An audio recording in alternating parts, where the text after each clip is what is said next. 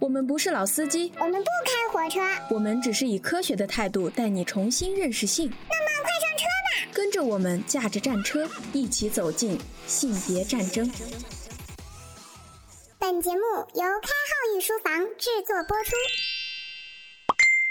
亲爱的橙子君，我是一只荣小蜂，我现在感到非常害怕。我周围的男性真的太暴力了，我看他们根本不是求爱，而是将对方咬成两截。我该怎么办？来自想给和平一个机会的荣小峰。啊，亲爱的荣小峰小姐，关于这个问题，我想我们还是从长计议比较好。首先，我们来看一看你的生活环境，毕竟出淤泥而不染的只有白莲花啊。你们主要生活在无花果树上。每一棵无花果树都有一个蜂群，从你们出生开始，就是在一棵无花果树的种子中睁开双眼，而无花果种子的三分之一都进了这些蜂宝宝的肚子里。这种感觉就像是虫虫住在糖果世界一样，一辈子不愁吃穿了。当然，我这里说的一辈子是指你们种群中的小伙子。为什么这么说呢？你想哈。无花果里的小伙子不愁吃穿，而且还有小姑娘相陪，他的基本人生追求都能在一个小小的无花果里满足，那他还有出去冒生命危险去探索世界的必要吗？没有。所以这种丰衣足食的环境决定了他没有翅膀。啊，有的听官就会说了，男儿志在四方，这么没追求，混吃等死，姑娘们会喜欢吗？哎，好像有点道理啊。但是我们要注意，我们说的是动物界。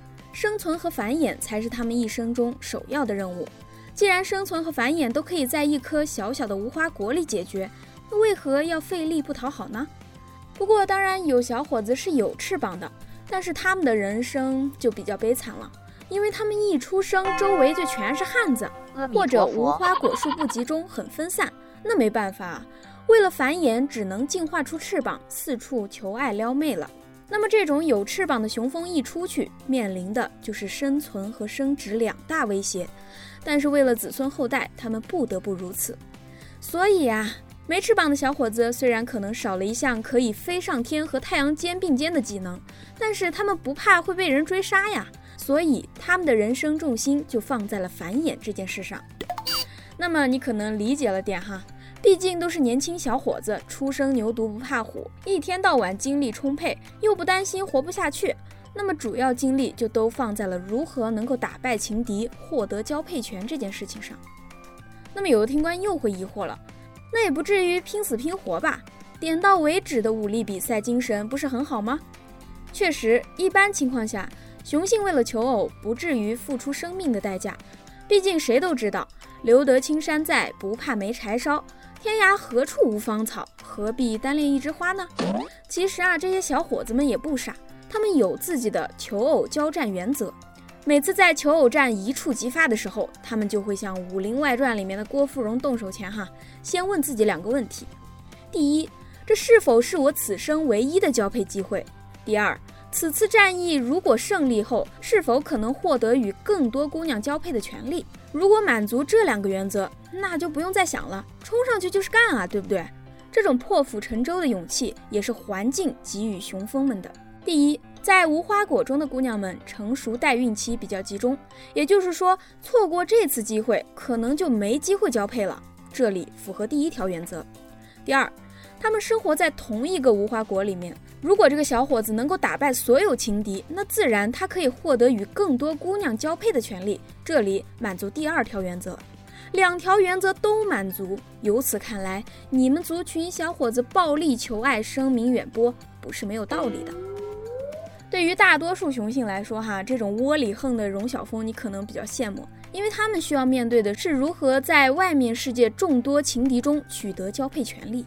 其实这句话翻译过来就是：如果你是又穷又丑还软弱无能的屌丝，怎么能在一群高富帅面前逆袭，让姑娘们接受你的基因呢？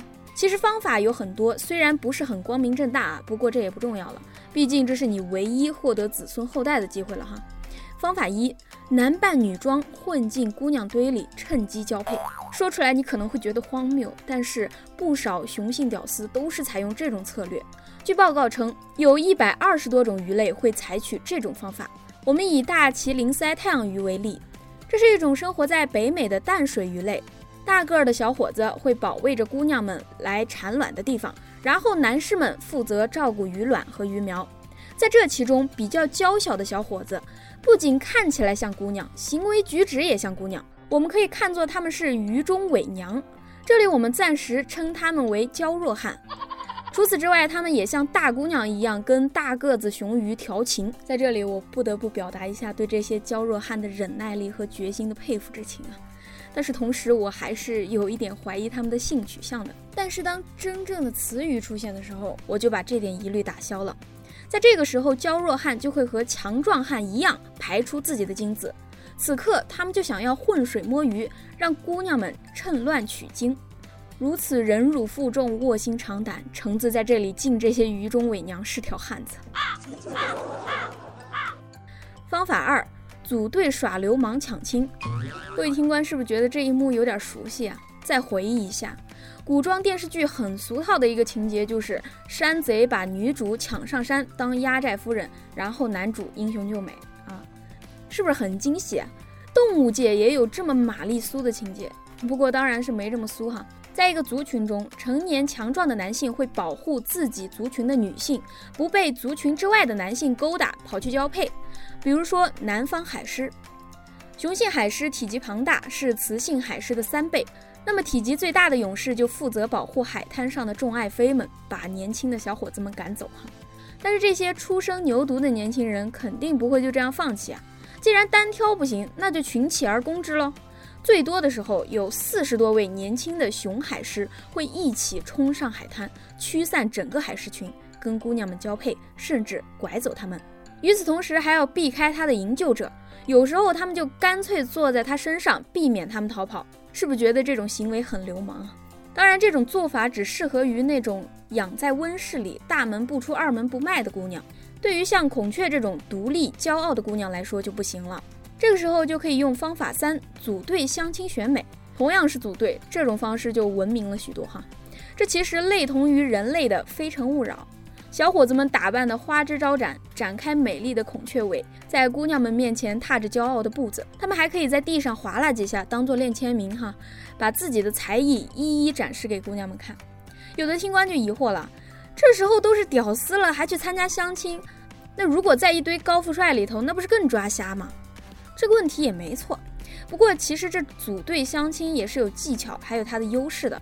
其一，组队相亲相对于单枪匹马求偶的人来说，人数上更具有优势。就比方说哈，女生们上大学的时候，你是希望在只有一个帅哥的班级呢，还是希望在男女比例一比一这种平均的班级呢？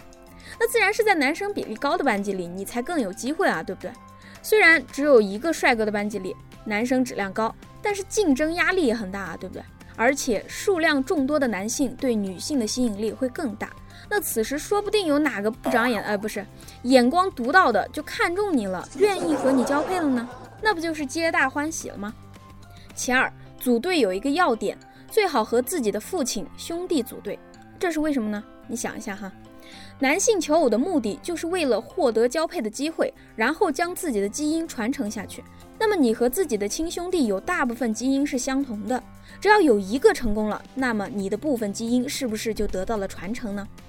狮子就是兄弟联手的著名例子，三头以上的狮子团队几乎都是由父亲、亲兄弟或者堂表兄弟组成的。狮群越大，他们在一个雌狮家族待的时间就越久，那么这些男士就有抚养后代的权利。这意味着同时出生的兄弟和表兄，无论大或小，强壮或羸弱。以后组团产子的机会会更大，那么此时雌狮需要考虑的就是自己能否一胎产多子，这样在未来可以组建更大的狮群。从人类的眼光来看，是有些重男轻女的哈。现在通过进化，雌狮子已经能够做到多生儿子少生女了。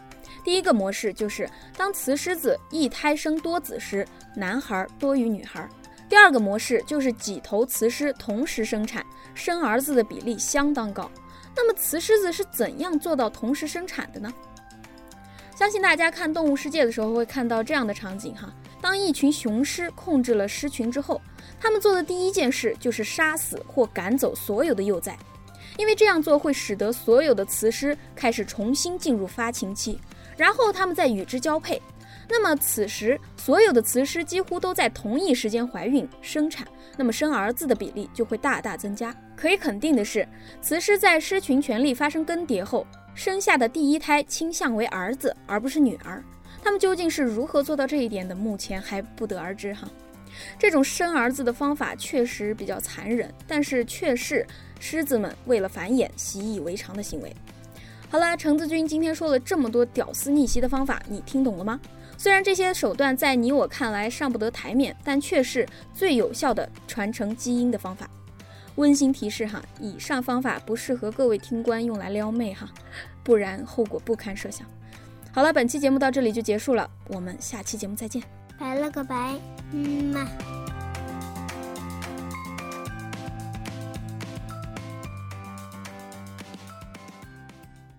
想要参与开号御书房的更多活动，和开号及他的小伙伴进行更加深入的交流，可以添加微信号开号拼音加数字二三三，我们等你哦。